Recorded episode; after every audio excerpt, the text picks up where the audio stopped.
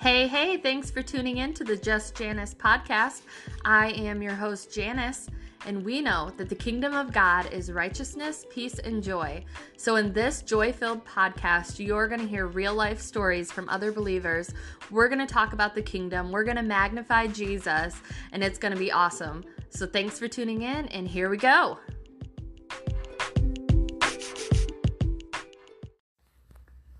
Hey, hey everyone. Thank you guys so much for tuning in to Just Janice. I am so excited for today's episode because I didn't record an episode last week. Life has just been crazy, busy, busy, busy. And so I wanted to jump on here and encourage your hearts today. And really was just in prayer about what to even get on here and record. And I really just felt like the Lord was speaking to my heart to just get on and read the word. So that is exactly what I'm going to do. If you know me at all, you know that I am a sucker for journals. I love writing, it is one of my favorite things in the whole wide world. Besides talking, I love talking, but I also love writing. And so I have this beautiful journal that I actually bought at Mackinac Island and I love it. And I use this journal specifically just to write the word. So I typically will have this by my Bible when I'm reading, and if a verse jumps out at me or several scriptures jump out at me, I will journal them. I love writing the Word of God because it helps me remember them. It helps hide His Word in my heart, which is one of the most important things to me. So that's what I'm going to do. I'm just going to read you guys scriptures that I wrote down in my journal and know that it will encourage your heart because the Word of God is so good and it literally is the best thing we can talk about to talk about God, talk about His Word, and just read the scriptures. And I've probably said this a million times, but one of the things that I will typically say to anyone, not even typically, I will always say to anyone who is struggling that comes to me with just concern or they're feeling downcast or heavy hearted, my f- first response almost always without fail is have you been in the Word of God? And I can only give that advice because that's my gauge for myself. If I'm feeling dry and weary and just extra frustrated and upset or whatever, extra emotional or just feeling like um, discouraged, I'm like, I will ask myself, okay, have you been in the Word like you should? And I'm a word girl. Like, I love the Word of God. So I don't know that there is ever a day that I'm not in the Word to some, uh, some form or fashion, but I'm talking like in depth in the Word where I'm actually sitting and just meditating on His Word and reading it and not just reading it to say that I read it or reading it like lightly. Um, a lot of times I'll play the Word while I'm like washing dishes or getting ready in the morning. I'll play it on audio, but to actually just sit down without any distractions when I'm not doing anything else and get into the Word of God. That is so, so crucial and important.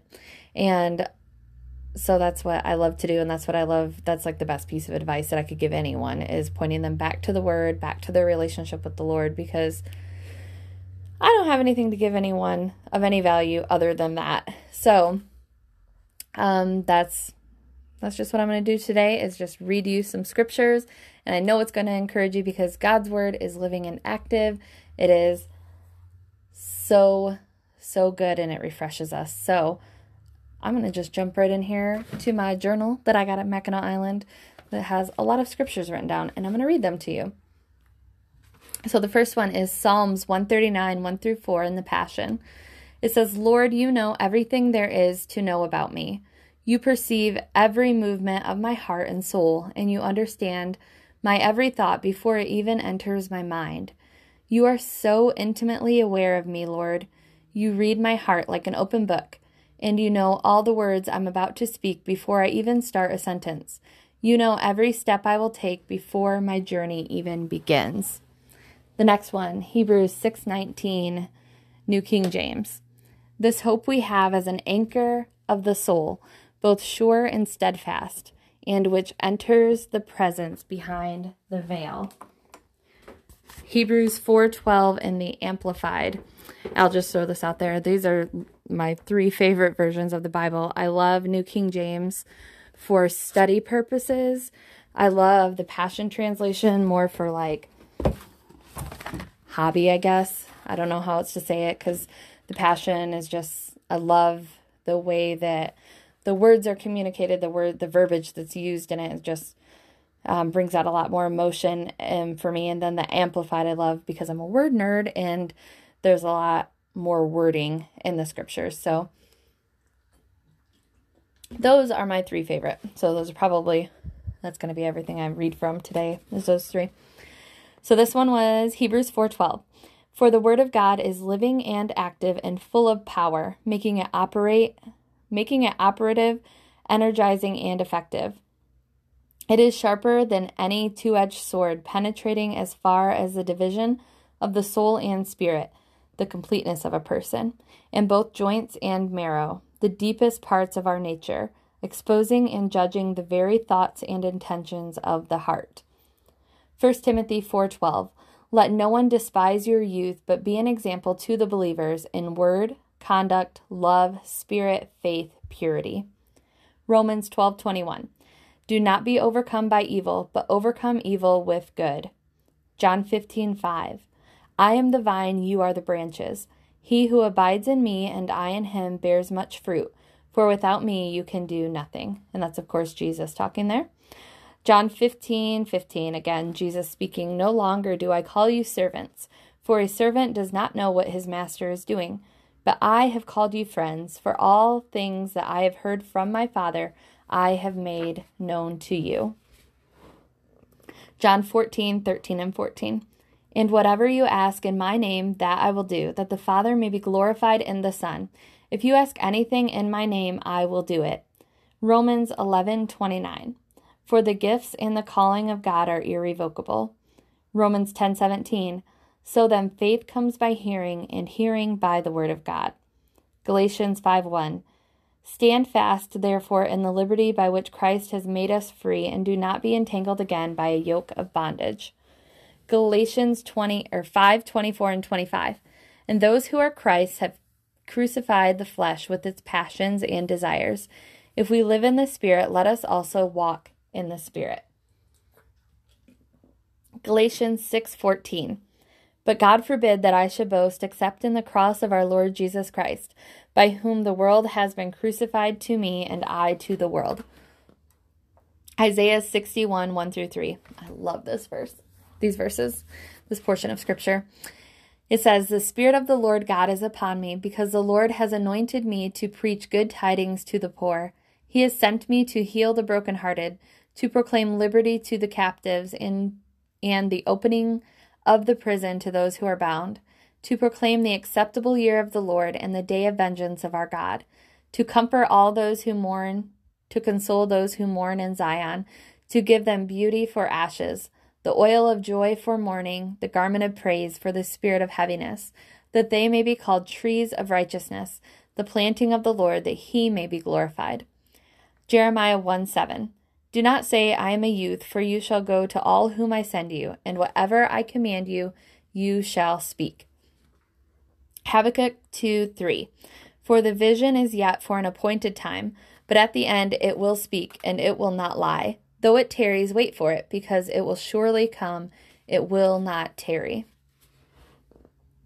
Romans 7 18, and then just the first part of that one. For I know that in me, that is in my flesh, nothing good dwells. 1 Corinthians 14 12. Even so, you, since you are zealous for spiritual gifts, let it be for the edification of the church that you seek to excel. 1 Corinthians 14 33, just the first part. For God is not the author of confusion, but of peace.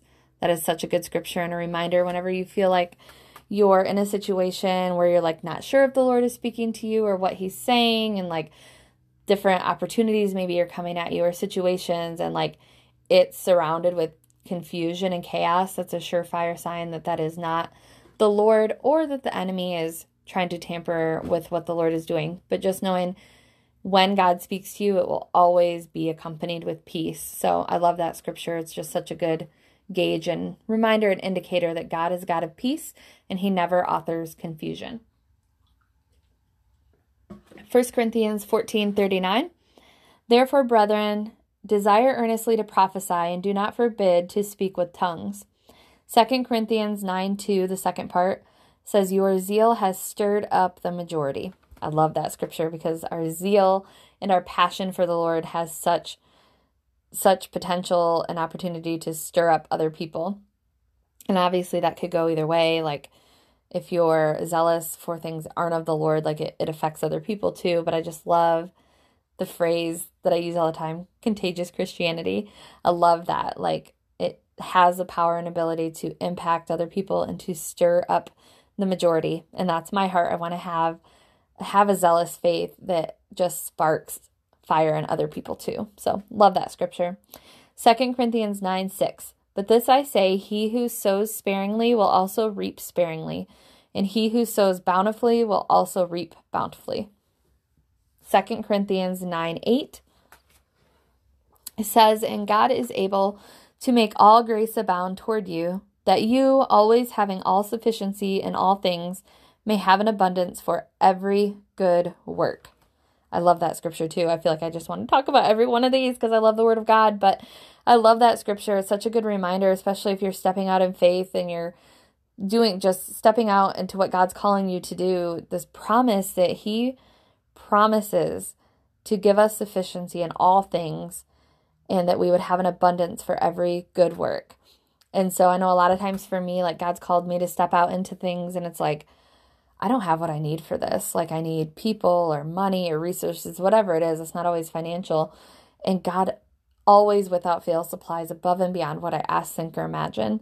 And one one perfect example of that, I have several that I could think of, but one is we did a women's conference a few months ago and the conference center was like $2,000 to rent. We didn't have $2,000 to pay for it, but we knew God was calling us to do it. So we booked it in faith. And then we had like two or three people come alongside and just be like, hey, we want to pay the, for the cost of this so that the event can stay free for the women coming. And so, just a good example that sometimes we have to step out and then um, watch God's provision for it. So, I love that. Galatians 2:20. Oh, I love this scripture too. Okay, it says, "I have been crucified with Christ. It is no longer I who live, but Christ lives in me. And the life which I now live in the flesh, I live by faith in the Son of God, who loved me and gave himself for me. Galatians 3 13 and 14. Christ has redeemed us from the curse of the law, having become a curse for us. For it is written, Cursed is everyone who hangs on a tree, that the blessing of Abraham might come upon the Gentiles in Christ Jesus, that we might receive the promise of the Spirit through faith. Ephesians 1 3. Blessed be the God and Father of our Lord Jesus Christ who has blessed us with every spiritual blessing in the heavenly places in Christ. Ephesians 3 10 through 12. To the intent now that the manifold wisdom of God might be made known by the church to the principalities and powers in the heavenly places, according to the eternal purpose which he accomplished in Christ Jesus our Lord, in whom we have boldness and access with confidence through faith in him. Um, the next one, I love this one. I love all of them, obviously, is Ephesians 1 15 through 22. It literally took up my whole page. So I'm going to read this because apparently this was a good one. Therefore, I also, after I heard of your faith in the Lord Jesus and your love for all the saints, do not cease to give thanks for you, making mention of you in my prayers, that the God of our Lord Jesus Christ, the Father of glory, may give to you the spirit of wisdom and revelation in the knowledge of him the eyes of your understanding being enlightened, that you may know what is the hope of his calling, what are the riches of the glory of his inheritance in the saints, and what is the exceeding greatness of his power toward us who believe, according to the working of his mighty power, which he worked in Christ when he raised him from the dead and seated him at the right hand in the heavenly places, far above all principality and power and might and dominion, and every name that is named, not only in this age, but also and that which is to come. And he put all things under his feet, and gave him to be head over all things to the church, which is his body, the fullness of him who fills all in all. Mic drop. Seriously, that is such a good scripture. And I'm going to end with that one, even though I have several more pages here. I want to end with that because I feel like it was just a perfect way to end this episode. But I want to specifically look at the portion that says, I'm looking for it here. Let's see. Um, where it says he raised him from the dead and seated him at his right hand in the heavenly places, this part specifically, far above all principality and power and might and dominion and every name that is named. That scripture, like that scripture, is so good. Obviously, the entire word of God is good. Every syllable, every letter of it is so good. But God has been showing me so much the last few weeks that I need to stop like seeing Jesus and the enemy as if they're nose to nose, as if they're one against the other, because Jesus is far above all principality, power, might, and dominion in every name which is named. And so I have to see like the enemy never has the upper hand. The enemy never has one up on, on the Lord. God is always far more superior, far more powerful.